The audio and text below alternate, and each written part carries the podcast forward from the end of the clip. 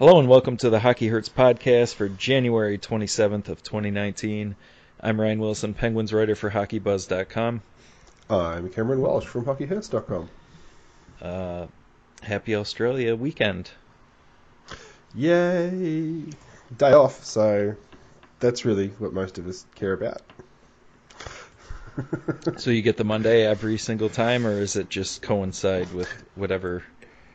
Uh, so Australia Day is the 26th. It depends on which side. Like if Australia Day this year was on the Friday, we'd get the Friday off and have a long weekend around that. If it's a Wednesday, you get the Wednesday off. That's how we do it. So it's the 26th of January. There's a very good chance in five years' time that day may move, and it may be a different date altogether. What would cause that? Uh, a lot of people think it's Invasion Day because it's when they decided to. It's when Cook landed in Sydney and then slaughtered a whole stack of Aboriginals.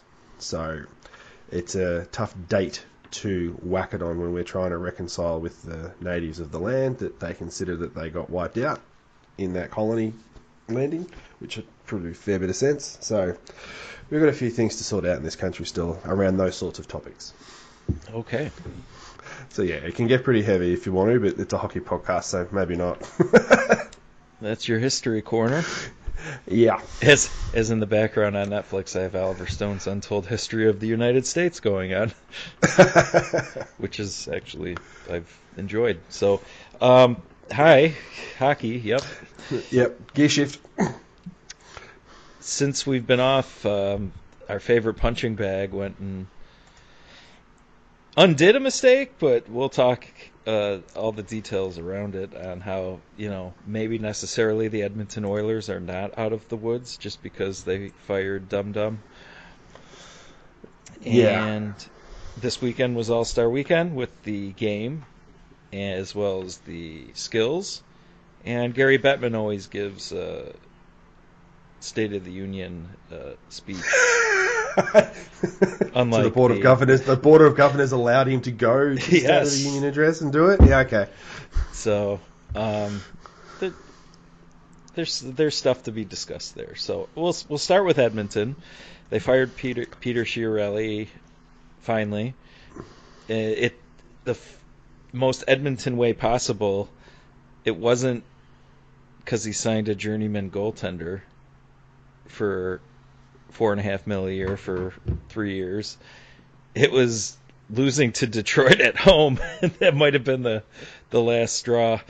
Uh, I, I it has nothing they to would- do with the process of things. They're they're so results oriented. It's great.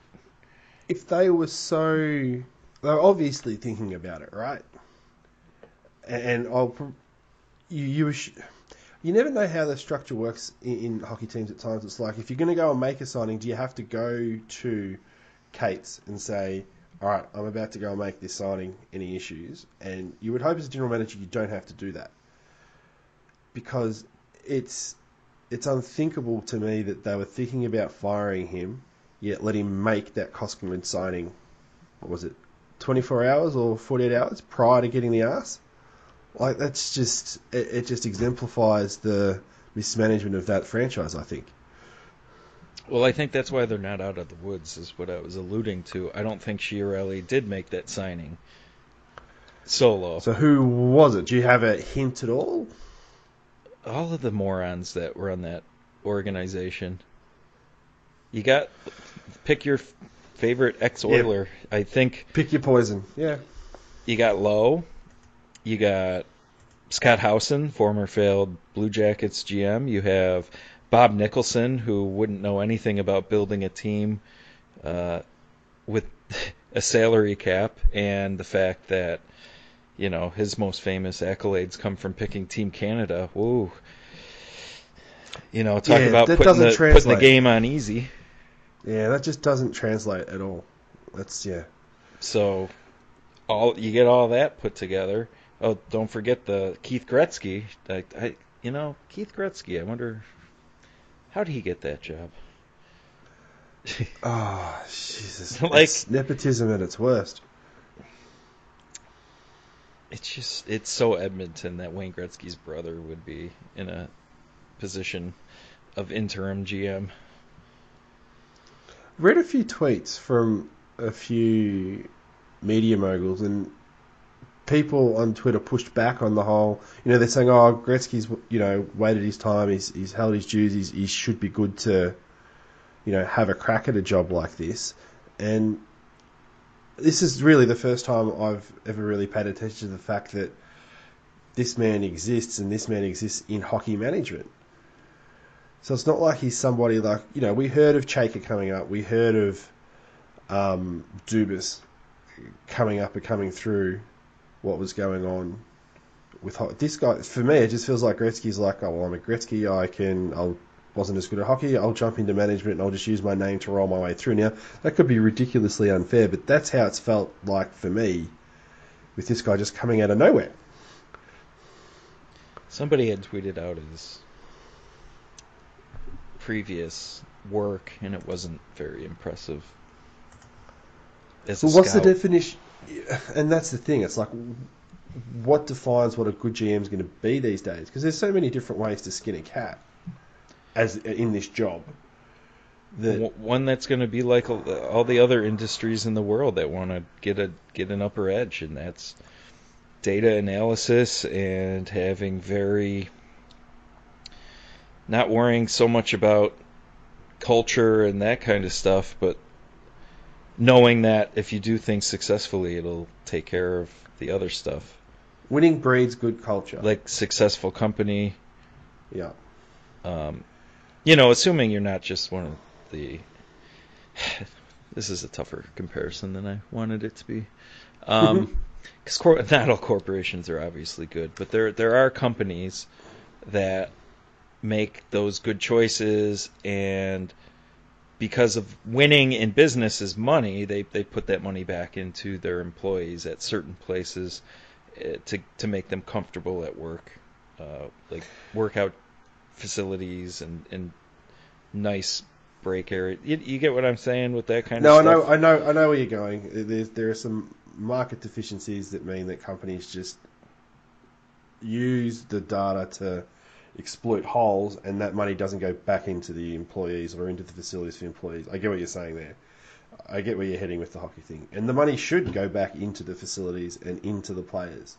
That's the whole point of the salary cap. Is it goes up, they get forced to put the money back into their roster. So I get what you mean. But the Oilers are so not a team that is going to make a hire to do that. Like It's- Toronto is going all in on that kind of stuff. They went with a very young general manager who by the way, if you really look at it, he did do the old school pay your dues, stick boy, all that stuff on up through the Yeah. system, which is absolutely. you know, the only thing he's lacking there is an NHL career, and he'd hit like every check mark ever. Yeah, that was the one thing he was missing. Was literally having the fact that he'd played. You're right. But he did all the other stuff that um, non-playing stuff that um, old school people love. But he just happens to, you know, really wants to find those inefficiencies. And Toronto has invested a lot of money into it because that doesn't go on the cap. And it'll be very interesting to see what Toronto does in, in these next few years. Obviously, Dubas is not going to go undefeated. There are going to be moves that aren't uh, that don't work. That that's going to happen to anybody. I just don't think you're going to see the Ron Hainsey, the the Matt Martin, uh, Jack Zaitsev, Johnson. who is on his team, but you know that reeked of Lou. It's yeah. It's going to be interesting to see how it how it pans out and what changes there are. Like that, there was there was literally a fight for control, and Toronto decided to go with the different look at hockey as opposed to Lou's look.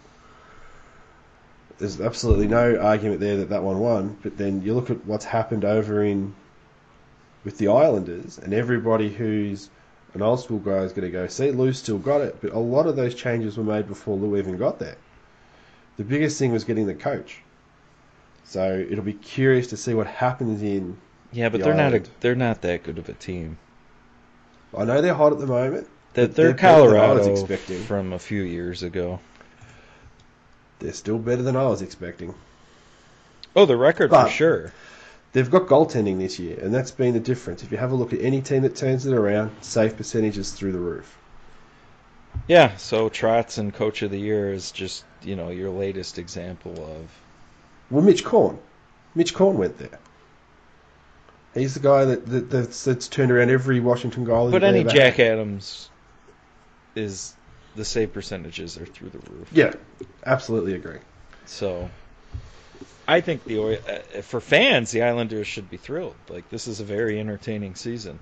Um, you know, strip that away and look at it for what it is. I don't think they're really all that good. They're No. really they're really getting by on you know the unsustainable formula. Oh, the high PDO. Yeah. So, but they are there. Hey. They are first, I believe, in the division right now. So Yeah. Two games clear. but that division is really compact. So missing the playoffs, even for a first place divisional team this late in the year, usually is um, unheard of. But with how tight that whole division is, it, it could easily the bottom could come out. It it feels like a mess. The division. Yeah, even Like- Washington was terrible. Yeah. It's it's like I'm waiting for I'm waiting for Columbus to have a really bad stretch and the Islanders to have a really bad stretch, because you know Washington has, Pittsburgh has, Carolina has. It- It's like you know Philly has. Every team in that division so far this year has hit a wall severely and like had a ridiculously bad run. So it'll be interesting to see if that even happens to them. If it doesn't, they'll run away with the division hmm which I would never have said. I thought they were going to be bottom feeding, looking at trying to get, you know, top three draft picks. It's like, wow. This is not the Oilers, though. No, no, we branched off. Uh, they did play each other in a Stanley Cup final. That there, that can be our tie-in. There we go. Nice job. You've done Okay. well. Uh, but the, back to the Oilers, they just you can look at Toronto's example, but Toronto was never in the, the, the terrible shape that Edmonton was. Edmonton never tanked for those number one picks. They just were inept. And you can be inept, get those picks, and still not build it back up. We've we've seen that over and over again with them. Whereas Toronto, um, unlike Buffalo's tank, which they totally tanked their possession, uh, Toronto did it. They tanked their own PDO, so they weren't necessarily the the worst worst team in hockey, but they they made moves to, um, Ensure they lost games. yeah. And it was easier. It's easier to build back up the PDO team than the possession team. That's tanking. Yeah. Well, Buffalo had the right idea, just their the smaller parts of doing it weren't quite right.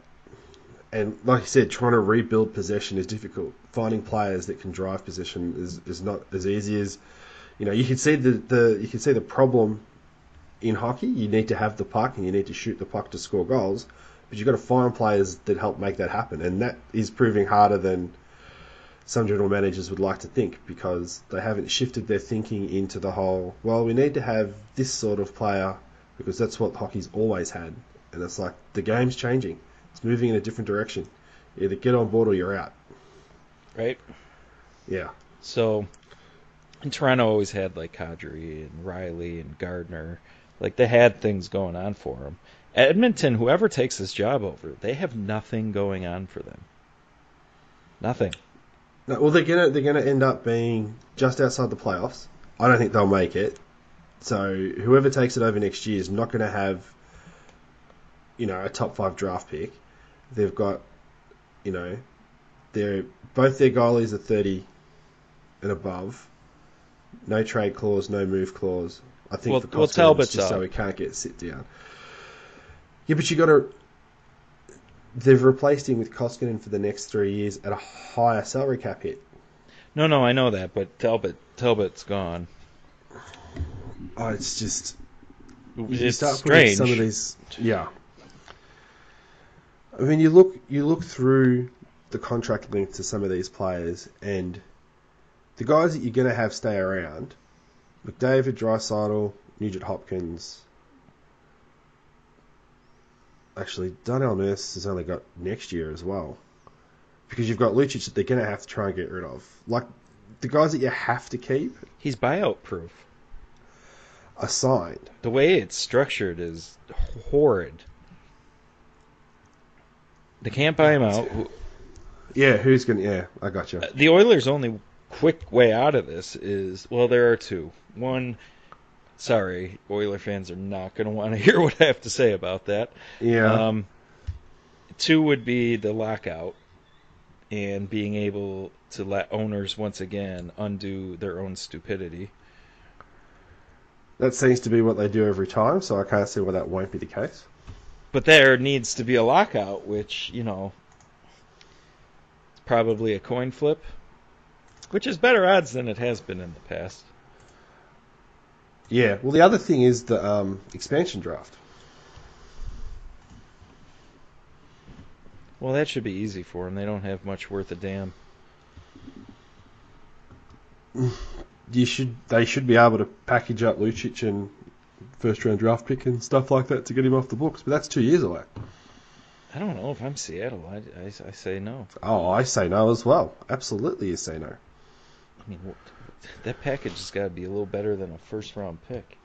You know what I'm saying though? Like that's what they're going to have to do. They're going to have to give away assets for a signing that everybody at the time said this is one of the worst things you could possibly do, and then all of the suckhole Edmonton media that never have a bad thing to say about them are like, no, no, no, no, it's going to be fine. And then all of a sudden they write all these articles about how it all went south with Chiarelli. It's like everybody saw it from day one. Like, ugh. They are a special group of stupid. The Edmonton media. They are just the living version of the onion every day. it's it's pretty funny from a distance. If I was in the market, I, I don't know if I could do it. yeah, no, no, no, I can understand that. But uh, my other suggestion, and I think it's a conversation that they're going to need to have, and it's a conversation that, if not for hockey culture, probably would have been dictated to them already. Is you know you got to think about Connor McDavid, and are we ever going to be good enough when he's at his best? And is it gonna- worth? I mean, even uh, I don't want to undersell the Oilers here. Maybe they could screw it up, but you would have teams bending over backwards to to make that trade happen. So you might not get the best return because it's the Oilers, but the return would still be incredible and give them a foundation to build it back up again. And Yeah, quite frankly, Connor McDavid doesn't deserve to play there. Yeah, okay. So there's two problems with that. Is that if they traded him away and got the exact perfect return for it, and it, They, I, yeah, I don't, tr- I don't trust them to not get it wrong. And and two, I think McDavid's going to be a good old Canadian boy and is literally going to say, "I am not going anywhere. I'm going to stay around and make sure this works." I don't think. I And think he's an, he's got it. uh, You know, he's got all the protection he wants. So. I think that he'll ask out if things don't improve, but it will never be as soon as he should have, which is already. Yeah, yeah, yeah, yeah. He didn't choose to play there. That's a random lottery ball. And you know He- what? the same thing for Sid. And the difference is he came in the league 05, 06, and they were in a Stanley Cup final by 08. The, the Penguins never gave him a reason to want to leave. No, no. And that's the difference. Like, if the Penguins were doing Oiler shit and like traded away Malkin because he had a cold stretch, and they and they traded for Jack Johnson. oh wait, like you know what I mean though? Like that's as Yeah. stupid as the Oilers have done it, and of course I would like be like, well, yeah, Sid, he, he deserves to not be on a team like that. He he deserves some say in what's happening. So Yeah, the thing that's that that can sort of throw what I feel like can throw all of our kind of my, my criticisms out the window at the moment is that Edmonton are literally only three points out of making the wild card spot. And if you have a look at the teams that are sort of flip flopping around that area, Colorado will, is a one line dependent team. Vancouver is a one line dependent team. Anaheim is nosediving. Arizona keep getting injuries. St. Louis, I have no idea how they've got where they are. Do you really trust Dallas not to explode? They could still make one of those two wildcard spots. yes, they they can. And, and, Uh, and then they salvage the season. division. Yeah, It I doesn't they salvage the se- season though. Well, it, no, but this is what I mean. According to that managerial group, it will salvage the season. Like they shouldn't be trying to make the playoffs; they should be trying to win the whole thing. But as far as they're concerned, all they're going to be worried about is just making the playoffs. I mean, a one and done year is not good enough. If they get in, you never know what can happen. We all know what it's like with the playoffs in, in this sport. That's almost every game's just a coin flip game anyway. Um, you know, they make the playoffs all of a sudden they get to the second round and they'll look at the, the season completely differently and it's like, no, you can't. This roster is flawed. You've, you've got to re- reassess your, your process in regards to what, what wins in this league these days. And I don't think they really know what wins. And like you said, you know how you said Chiarelli's gone but all their problems aren't gone? I think you're right. That's the problem. The people that are still around, that are still getting to have a say, don't know what wins in the NHL now comparative to when they were involved on the ice. Yeah, there's goalies now. It's crazy. That helps. They're probably so they just get excited that any Edmonton Oiler goalie makes a save. So, oh wow, look at that. Yeah. His numbers are better than Grant Fuhr's. I wonder how much that does actually warp the perception.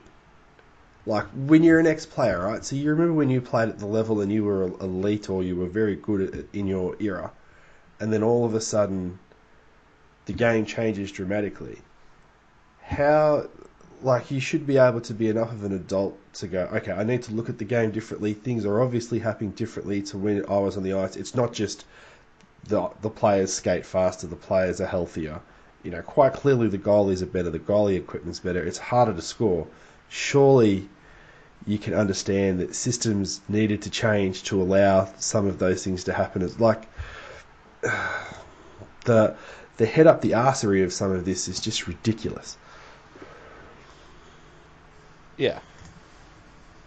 And I brought Grant Fuhr up because he was, you know, it's the he had a tweet about analytics doesn't do it on the ice or something along those lines, and there are people, you know, giving him crap for that, and he's back with the I'm a hockey Hall of Famer, da da da.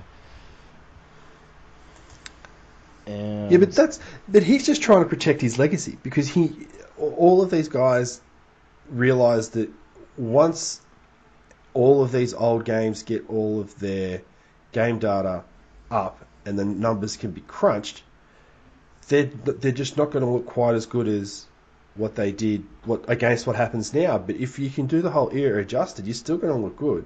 Like for his time, Grant Field was great. You know what I mean? Like in his era, he was. It's like Tom Barrasso. Tom Barrasso was good in his era, but you, as, as soon as the, the game moved from, you know, the early '90s to the late '90s, the game had gone past him, and it, it's like eras happen. You, you're allowed to be great in your in your era because that's all you can do after that, and you're compared against your peers at that point. Goalies are better now than they were. I'd be terrified if the goalies were what they were in the '80s. Imagine the imagine the goals we'd get. I just hate the analytics isn't gonna fucking one time it in the net, man. Attitude. Yeah.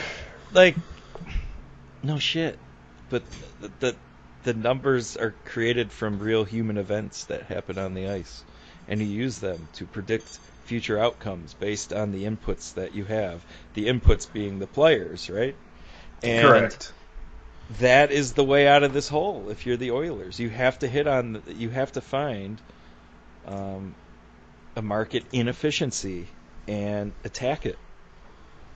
You got to build this back up quick before Connor McDavid is asked for a trade. That's the clock you're up against right now. Now is Because he is not going to go his career, hockey culture or not, with missing the playoffs and first round exits, knowing he is winning MVPs. Now, is the generalized cutoff of the prime of a scoring player's window? Like, is 25 that cut off before you start to taper off? Now, his take, Connor McDavid's taper will be very small for quite a long time. Because, like, what was it for Sid and Gino? Like, they were about 25, weren't they? And then it all kind of tapered off after that, right?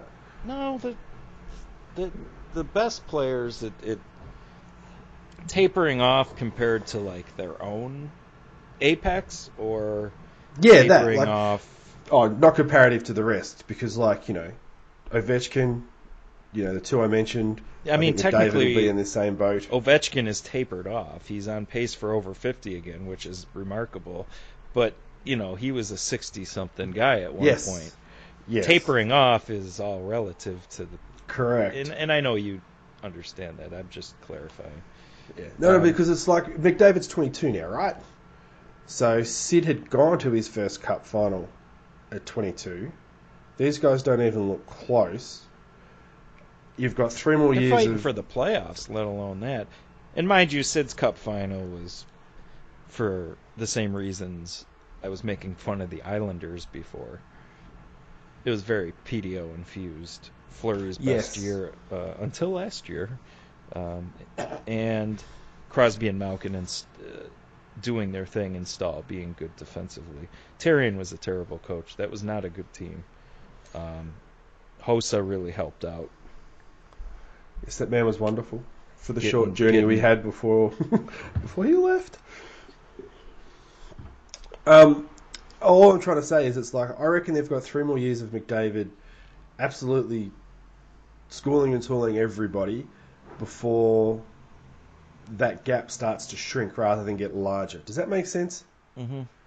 So his ability to be able to cover up all the holes in the sinking ship is going to be harder in about three years. Now, you'd think that three years would be long enough to sort of try and turn this thing around, but some of those contract decisions that have been made, like the Lucic one, is the obviously the massive one that's the problem. Um, it's going to be tough. Like, and you are right. At some point, hockey culture changes for McDavid and goes, "Yeah, I'm a good soldier, but I've got nothing for this. I need to go somewhere where I can." Well, you're also seeing younger players speak up. Like William Nylander wasn't anti-Toronto, No, he was anti getting ripped off. and you're starting to see younger players uh, flash their leverage more than you did in the past. Which And- is, the, the league needs it too. You know, Connor Connor McDavid got horrible advice signing eight years in Edmonton and not even close to the max of what he could have gotten. Like Yeah, if you're gonna twelve point five is a discount, and you're going to give him term. What have they done to show you they know a fucking thing? You should have signed for four or five at the most for that twelve Well, and a half. They reckon that that's what uh, Matthews is going to do. and you can't really blame him. And that's not to say he's he's going to leave Toronto. That's just giving himself options to to give himself the best outlook possible on his career. And who who can blame them? I mean, I know there are people that do, but Matthews seems fortunate in that he's his decisions are all tucked in after what McDavid's done. In that he can use McDavid as a okay, so this is what happened when he did it. This is the situation that he's in, and he's gone and getting X amount of money here. What are his chances of winning a Stanley Cup? You know, if Matthews goes for 11 at 5, it's like 55 million bucks. If you can't set yourself up and your family up for the rest of your life on 55 million as a start when you finish your career, and he will earn more than that 55 mil, then it's not hockey's fault. That's your fault. So it, it is one of those things where you can just be a little bit cleverer with your decision. And he's in Toronto, right? So how much money is he going to make outside of hockey, like outside of hockey related revenue? Yeah, they say that a lot of times. Hockey guys don't make shit. Even in Toronto, I mean, that's not how the that's not that's not the way that the the Toronto media and all the hockey people talk about it. Like you know, I'm here in in freaking Melbourne, and I, I see how AFL football is here make extra money outside of the salary cap, and whilst the totals aren't like you get with pro sports in North America, the percentages are high.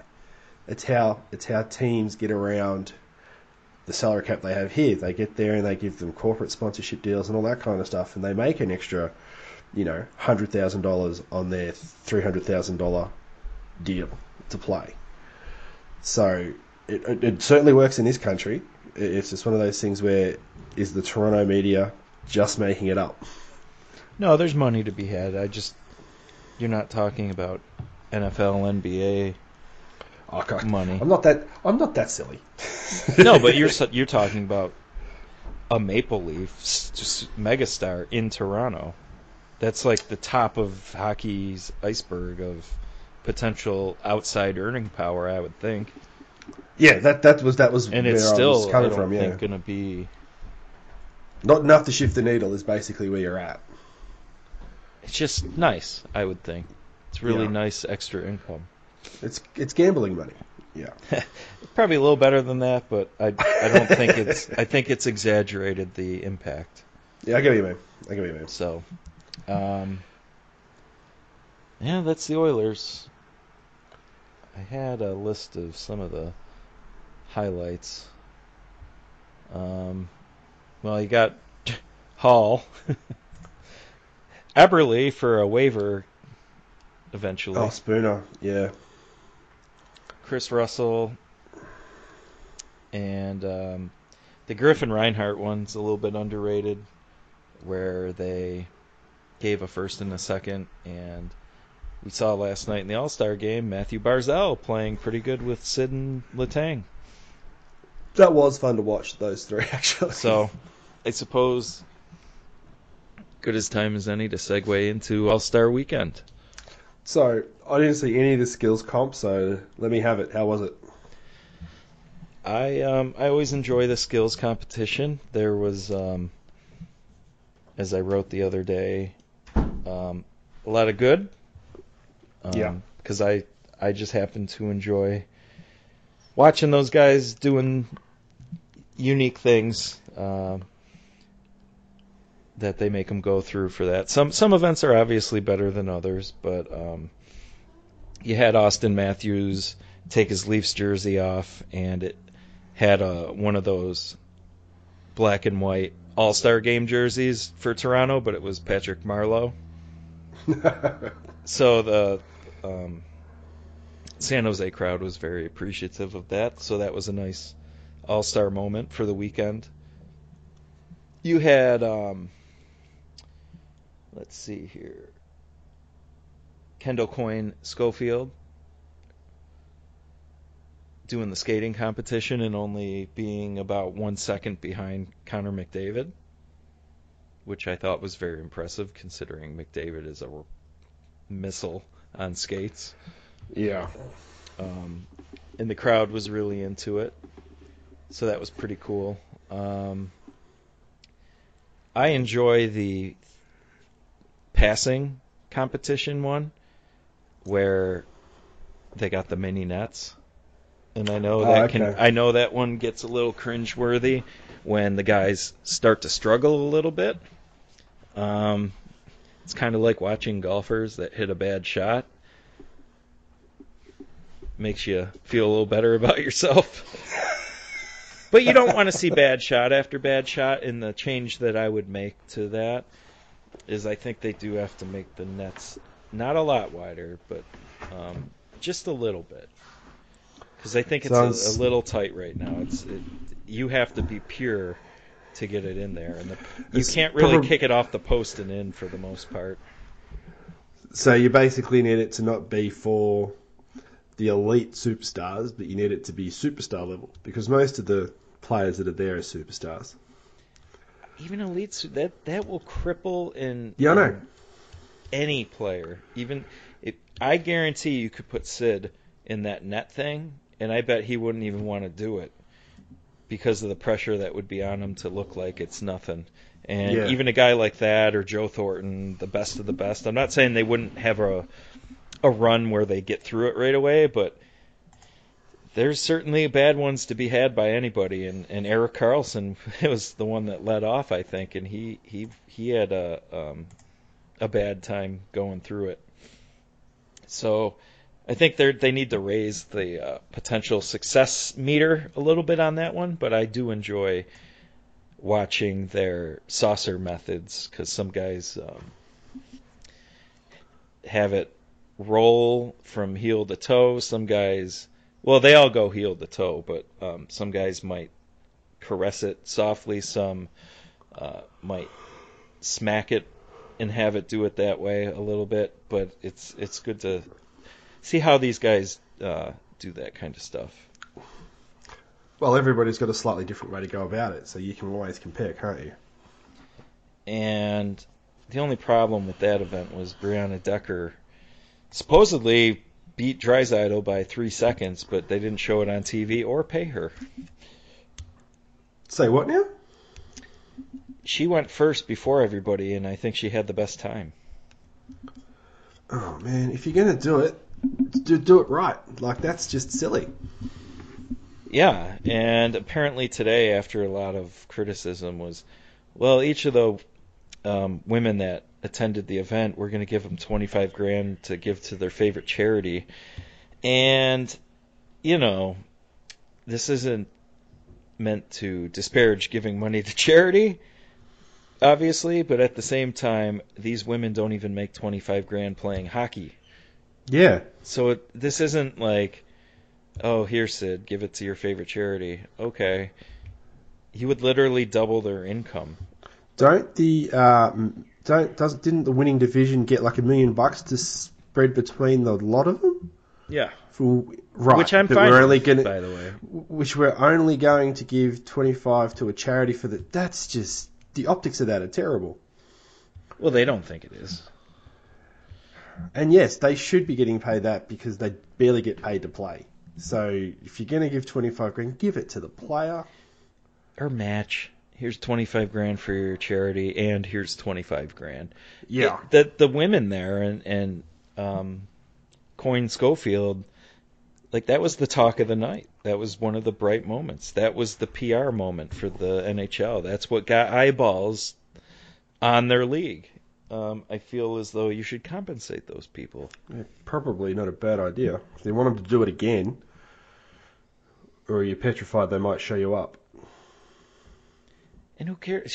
Who cares if they do? The whole point is let's see the best Yeah. do uh, what they do. And part of um, being the best, I don't think needs to be a gender. Uh, The No, NHL should be doing more to pump up women's hockey, like the NBA does with the WNBA. Because you are going to have way more future customers and interest in your league, because more young girls will be attracted to the product. And it, you See, don't now need. You're just talking logic now. You just you're just speaking sense. And I'm not talking about there being a, a female forward in the NHL. I'm not dismissing No. the potential of it, but, but there's always going to it's going to take a super exceptional talent to to break through that barrier, and I hope to see it one day. But having them at these events, um, it's fine. It's not taking another NHLer spot. I, I watched Kyle Palmieri at the All Star game. No one, no one cares. Yeah, this is a this you know is what a I mean? Uh, point. no offense to yeah. him. He obviously is a very good player, but this is an entertainment business. It's also the issue you have when you have to have one player from every team at the All Star game. You're always going to have three or four players at that end of this, like Keith Yandle. Really? And he's a good player. Yeah, but he's not Sasha Barkov. Yeah. Precisely. And So you know, Taylor Hall might not be having the best year after being MVP, but who doesn't want to see him instead? yeah, yeah. I don't know. So- how did you find the How did you find the games? Um, I was actually coaching. All right, so I actually did watch the game. I, I saw the final, and I went through um, a lot of the highlights from the other two. So I have a good idea of. the first one, it was like they were skating backwards. They literally just got out there and just sort of. It was like they just come out for. It was even Central slower Pacific. than. War- yeah, it was even slower than warm ups. Do you know what I mean? And That's eventually, when when the Central got going and like they blew it out, the Pacific started, but it was too late by then. That's another stupid hockey culture thing. I don't want to look like I'm trying.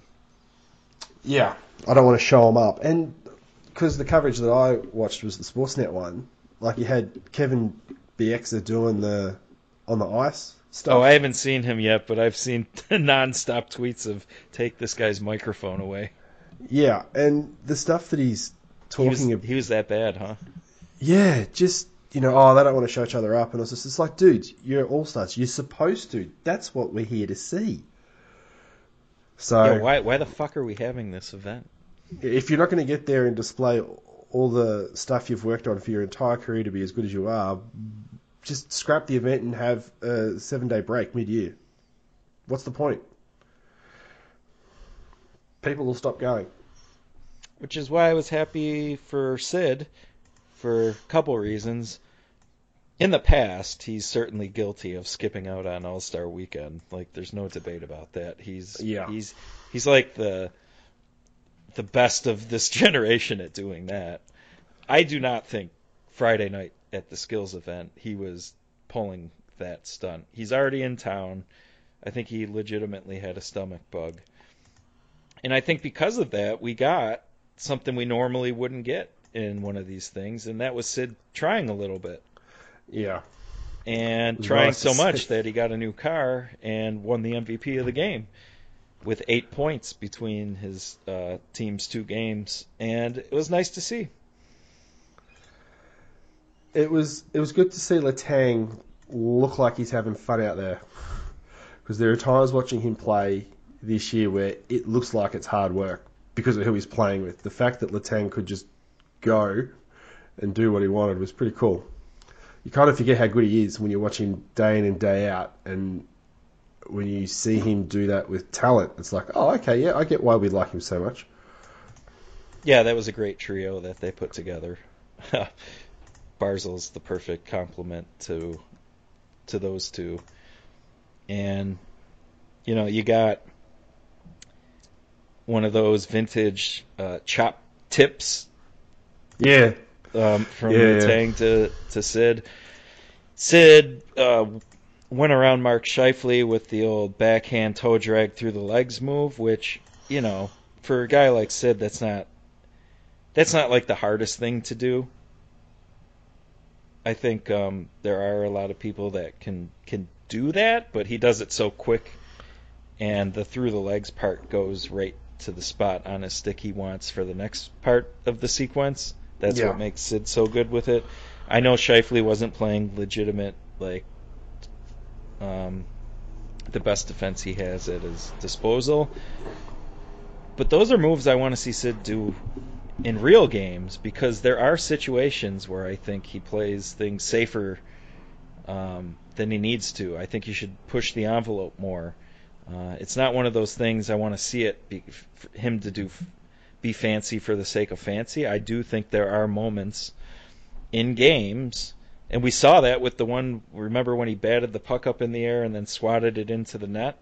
yeah, That wasn't to be fancy. That was because it was effective. And much like Steven Stamkos's through the legs goal, that was great. that was a for a functional reason of changing the shooting angle and getting it around a goalie who otherwise would have squared up to him. Yeah, it, it, having those skills makes it possible to do these things. And it, and not using it in a game seems silly at times. I just think, you know, as good as Sid is, he always, if he has a choice, he'll always take the safer option as opposed to the the flashier option, I suppose. And a lot of times the safe option is pretty damn good because his uh, skating ability is has created that time and space and his hockey IQ of where he's going. So a lot of times that is absolutely fine, but there are times I think he doesn't take on the D quite like he used to, like an animal. No, I wonder whether that's because he doesn't feel like he skates as fast. And he doesn't, but he's still That's really why I'm fast. asking. Yeah, he is. Absolutely. You know what I mean? And Yeah. it was just nice to see him pull that out. It, no less in an All Star game because he's he's your classic humble. Well, I don't want to do too much. Kind of. Yeah. Like I would always rather probably have Malkin in that event than Sid, but Sid actually um, put on a little bit of a show, which isn't always something you see, and I do think it's because he missed the night before. Yeah, I think you're right. If he'd been there the whole, like, if he'd been able to do the the event the day before, then I think he would have found a, a much more subdued Sid. I think there's also a part of it where he goes, "I'm here. I might as well do something." Yeah, I'm finally here. I wonder what his number is for All Star games. I don't feel like looking it up, but it's way lower than it should be. Absolutely, he's done it. Like you said, he is the best. It's at comically missing. low. Yeah, he's the best at missing. So you know, anybody that wants to get on Ovi, you need to get on top of Sid.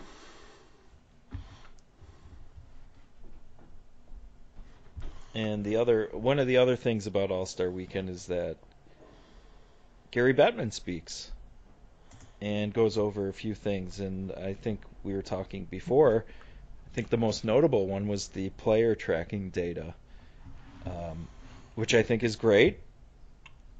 But there's some trepidation from both of us. Now, I got to see the, like I said, the Sportsnet broadcast for all three of the games. One of the things I had this to me, this has absolutely no value. I think in regards to understanding what happens on the ice, but it is really interesting when they have, particularly for the three on three, right? When you have the three. They had, I don't know whether they did for the NBC coverage, but they had the three players connected together and that was creating triangles on the ice the whole time. So you could see the distance between each player, and you could see sort of like the passing angles that they would have because where the lines were. And I found that interesting, but I'm like, that actually doesn't really tell me what's going on the ice. So that's one of the things that I'm kind of worried about, is that when you sort of saw the demos leading up to it, and you've got all the players' names all over the screen, it's like that's not going to work, people. that's just not going to work. the, I do not want the players' names on the screen. Get out of here No. with that. Maybe Yep. you flash it. Like, you know, I, I could understand a casual fan wanting to be like, oh, off a face-off, okay, that's where Sidney Crosby is. Or that's probably a bad example because he's a center, but like a winger. Um, here's so and so, and then you flash it, and then it just goes off. Or you just do it like they do in the computer games. Stick it in their skates. Ah, I see what you're saying. I don't want that either, but I'm totally with you on the. This That's is less to have intrusive. so many poor applications of this technology. Um, not that skating speed isn't like okay, we have the tracking. We might as well tell us who is the average fastest skater, and like those are that's like Pierre Magu- Maguire knowledge. Like okay, Hey, look, if this gets him off the off the yes, let's do that. If this gets him off the TV, let's let's put it up. it's like, yeah, that's nice to know, I guess. Um, oh, they skated three miles that night. Okay, well, is that good? Is it bad? It's the, Uh, the, the numbers are pointless without context. You need to be able to compare those numbers to the league or to the team or to, you, you have to have a comparative with the numbers. Otherwise, numbers without context are meaningless. The things off the top of my head that I want with this tracking data are defenseman gap control on zone entries. What's the average um, distance when when the oppo- opposition crosses the blue line on where you are? I want the guys that can close the gap and can match the speed because you're less likely for the other team to, to be able to create from that. Um, Yeah. I want to know how many controlled zone exits somebody had. The, basically, all the Ryan Stimson stuff that takes hours and hours and hours for, for those fine people Yeah. to track. Can we just do it through this and give me that information? Like, Well, if who they can do it through the that, most then you shot can get- assists? Then you can get Stimson to do the analysis on it. If you can get them the raw data, I think I'd trust those guys more than the league to get the data to Well, display the other in a thing. way that's readable. Who's going to see this? You have the data, right? Yeah. Like the the TV, the rights holders, they'll put up graphics.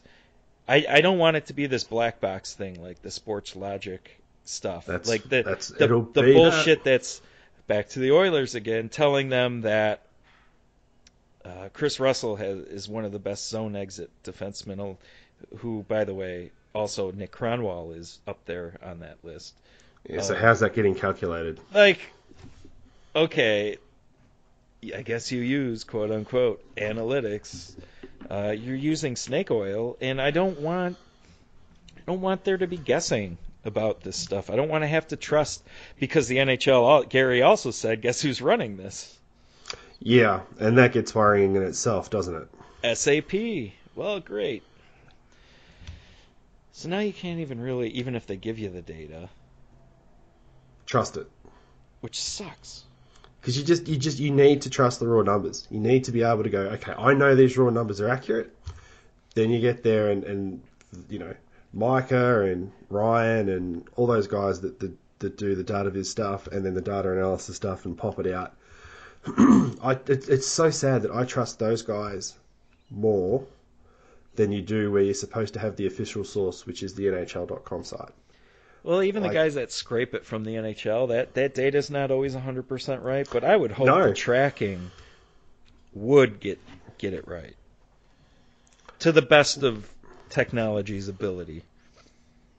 I'm legitimately waiting to see a situation where you'll be able to uh, see an entire shift of a player, uh, and you can select which player you want to see. So you're on the website and you can see you want to see what their fifth shift was in the in the game, and they'll be skating up in the rafters.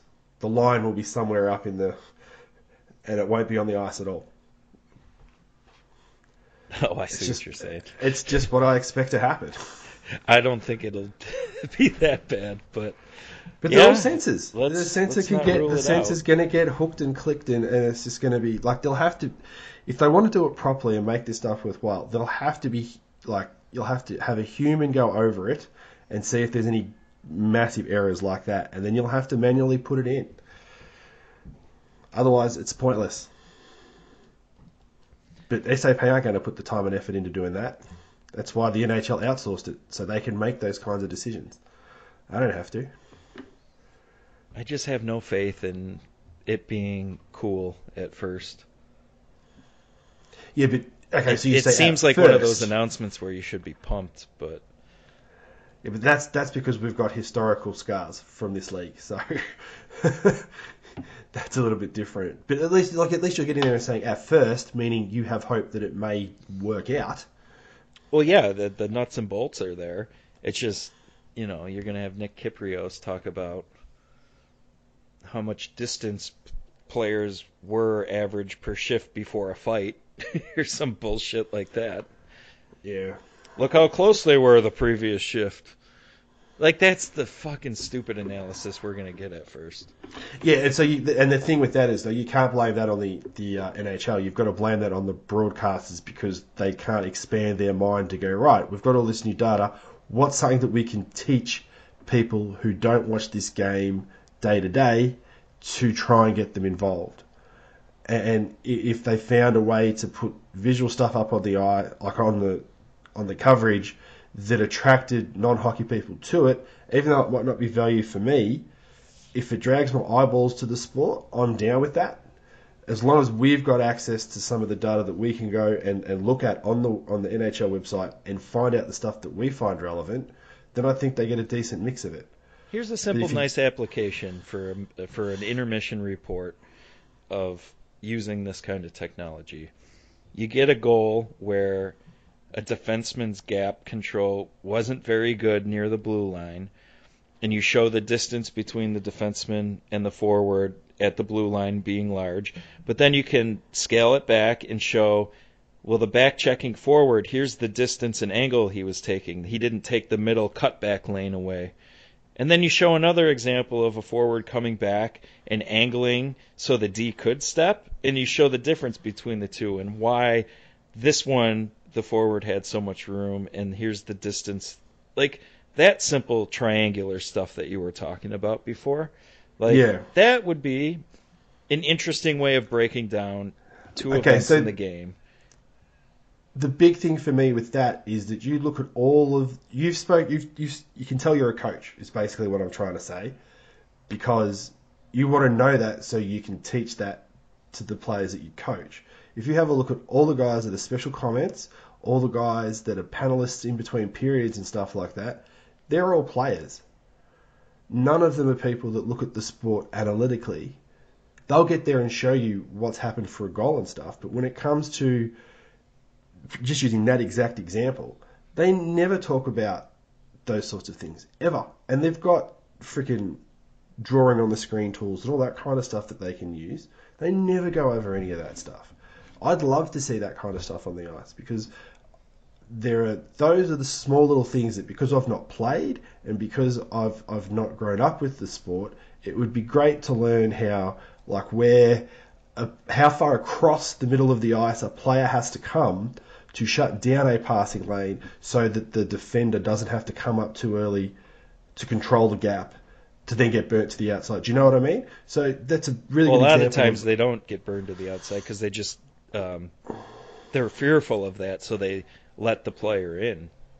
Well, that and that's that's the stuff that it would be good to know how far across does the guy in the middle have to come so that they can push up and stop yeah, the zone entry. Well, that example is just like the chalk talk stuff. Instead of having people draw, you you have the technology built in to, to show it just like that, um, in not quite real time, I don't think, but close to. Um, you would have I that think at your disposal. Yeah, your your, your your intermission period, perfect time to do it. Absolutely perfect. I think you could it. even do it in replays, like pretty quick with the tracking. I, I think for me, it's more the it's more the presenters. So it'd be the the play by play and the color guy. It would be getting them up to speed on it. I think yeah, you're right. Well, I the technology the delivery. Generation... Yeah, the technology delivery. I think you're exactly right. It's right there to go. You're on the money there. It's just teaching those guys how to. Hey, it could be a way to weasel some of these idiots out. Well, I don't think it will at first, but I do. I, I do look forward to future generations when when this old guard dies out. I don't mean die out like they die. I don't want the, the people dying. I, I just There's a caveat I never thought I'd. I just watch, want, want them off the television screen. Um, especially Keith Jones. I tweeted yeah. about him the other night. Mike Milbury, I get it. Like, okay, here's uh, here's NBC's lame ass American Don Cherry wannabe example.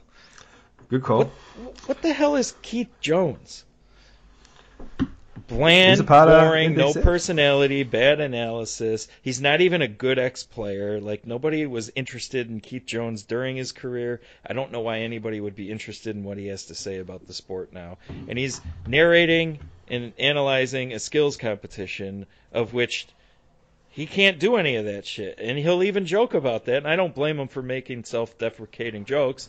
Conan O'Brien is one of my favorite comedians. He does it all the time. That's but, his shtick.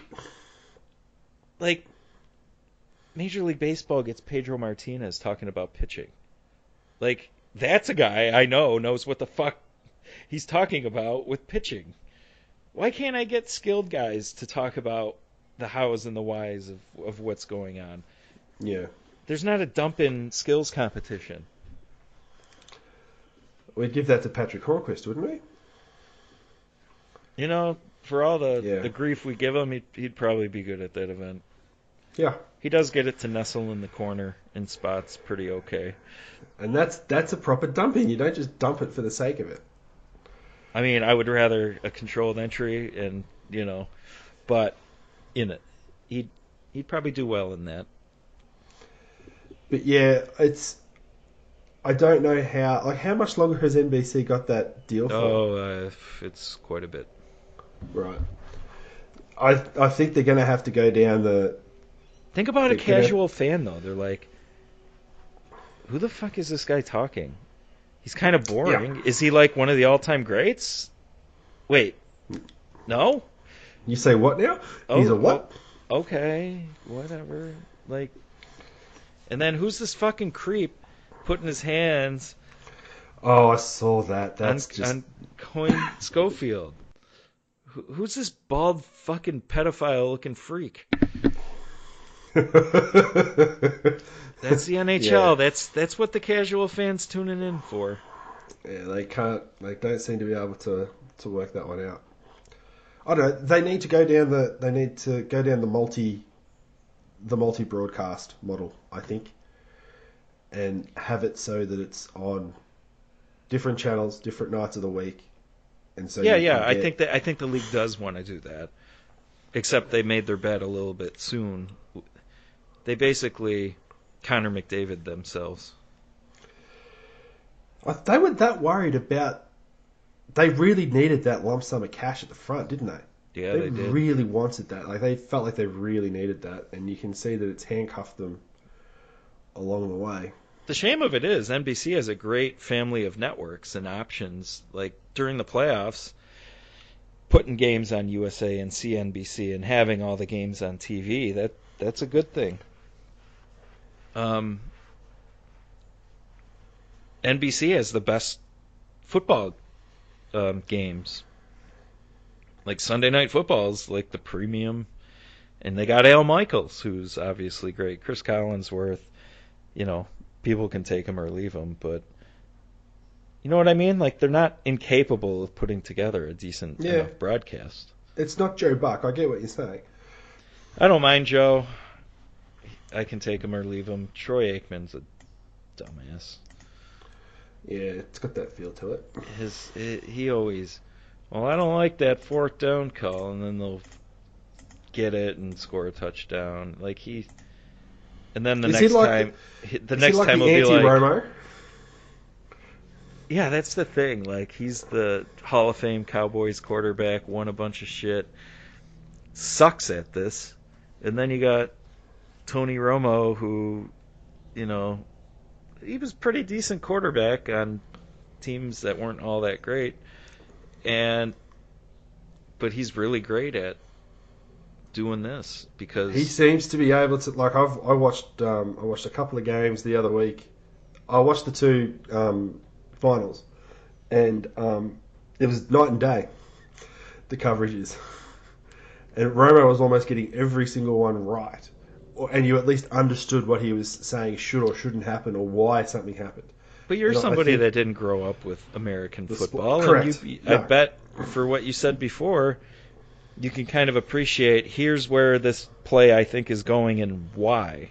And then to Yeah, no. actually have it happen a couple seconds later, you're like exactly. you make that connection. So even when you're watching another um, channel without Romo, like you can look up and be like, "Hey, that looks like that. Maybe, maybe that's what they're trying to do there." Or you know, Yeah, over the course of time, there are more plays that you understand and don't need your handheld. Correct. He's an exception to the rule. We know that. But finding guys like that for hockey, I think, is really important because hockey's such a They're an organic. They, no, no, they are, but they're just not being used. That's the problem. But hockey's such an organic sport. The thing with uh, NFL and basketball is that you can structure the hell out of both of those sports. Hockey, it's really because you can't set picks in hockey. technically. I mean, you can. Technically. no, no, you can. You're allowed to have your space. You could set a pick. If you establish position and just stood there and the other guy went around and the, the defensive player ran into you, you would be fine, just like basketball. It's just that it's so tough. You can't really diagram it. It would have to be like reading it off the fly, and that becomes a, a lot tougher to do. Yeah, and that I think is where it gets hard for the colour guys because the sport's so fast and there just aren't set plays for you to go, oh, I recognise what they're setting up for here. We can go about it. And even when you get on the power play, everything kind of looks pretty similar-ish anyway. And after that, it's still all off the cuff as it is. It just means that the good players get to use those skill sets that we like to see more often. Yep. So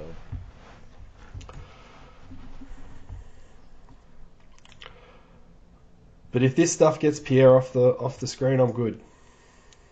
get him in Edmonton now. Oh yeah. Come on, Pierre. Put your hand up. Like you just don't care. Come on. He's on the Hall of Fame board committee. He must know what he's talking about. I still can't believe that that guy has a hand in picking Hall of Famers. He's such a loser. Yeah, it's not good. Um, but yeah, that would be great. That would be a total. Everybody except Oiler fans would 100% be on board for that. Although I, as as I say that, they all, everybody not a Penguins fan would have been on board for that a few years ago. Uh, yeah, that's absolutely you are right in the money there. And But we dodged that didn't one. Somebody else can have it now. Hot potato. It's out of our hands. Uh, Somebody else anything- do it for the good of the fucking broadcast the next decade. Well, no, you run the risk of them making Mike Milbury do it. That'd be terrifying. He's Better the devil you know sometimes, man. he's already there. So, um, do you have anything else? No, I think I'm. I think I'm done. We'll um, we'll get back into some Penguin stuff heading into the trade deadline and things like that. I think Justin Schultz skated today before practice, so that that process continues. Uh, that that being the best roster move they probably have available to them is just getting him back. So just quickly on that though, if they get him back and because it's four weeks until the I think it's the 28th of Feb is the deadline. They get him back. They get three weeks out of him, and they go right. We're pretty confident that he's going to hold. They're going to have to trade somebody off that back end, right? Yeah. Well, they don't have to, but yeah, I, I think Alexiak's gonna go. I think if they try to make a trade for something, Alexiak's two million seems like one of the more appealing contracts to move. I would think that Shan's should be one to think about as well. But um, Like you said, we'll discuss it further on down the track, but that was sort of where I was headed. That's going to be the best ad- ad- addition by injury recovery this team's seen in a while, I think. yeah, that there's a few different avenues they could go down. I think, but Jack Johnson's the roadblock to more interesting ideas that I think could happen. Um, but yeah, we'll we'll start looking into that stuff in uh, in the near future. So, um, yeah, we have Twitter, Facebook, Patreon, iTunes reviews. Anything else? Eh, questions, if you have them, we eventually get to them. I forgot to ask. We're, we're we were out of the routine. Um, Yeah. the last few weeks, and um, should be back on it. I I am actually getting my wisdom teeth taken out, but that's early in the week. I should be good to go by the weekend. All right, just make sure you put I'm- lots of ice on afterwards, otherwise you look like a, a bullfrog. Yeah, I'm I'll be day to day, as they say, upper body upper body day to day. Anything above the neck is a, is, is a concussion, Ryan. You know this. Oh, well. So, um, we we will see you next time. Catch you later, guys.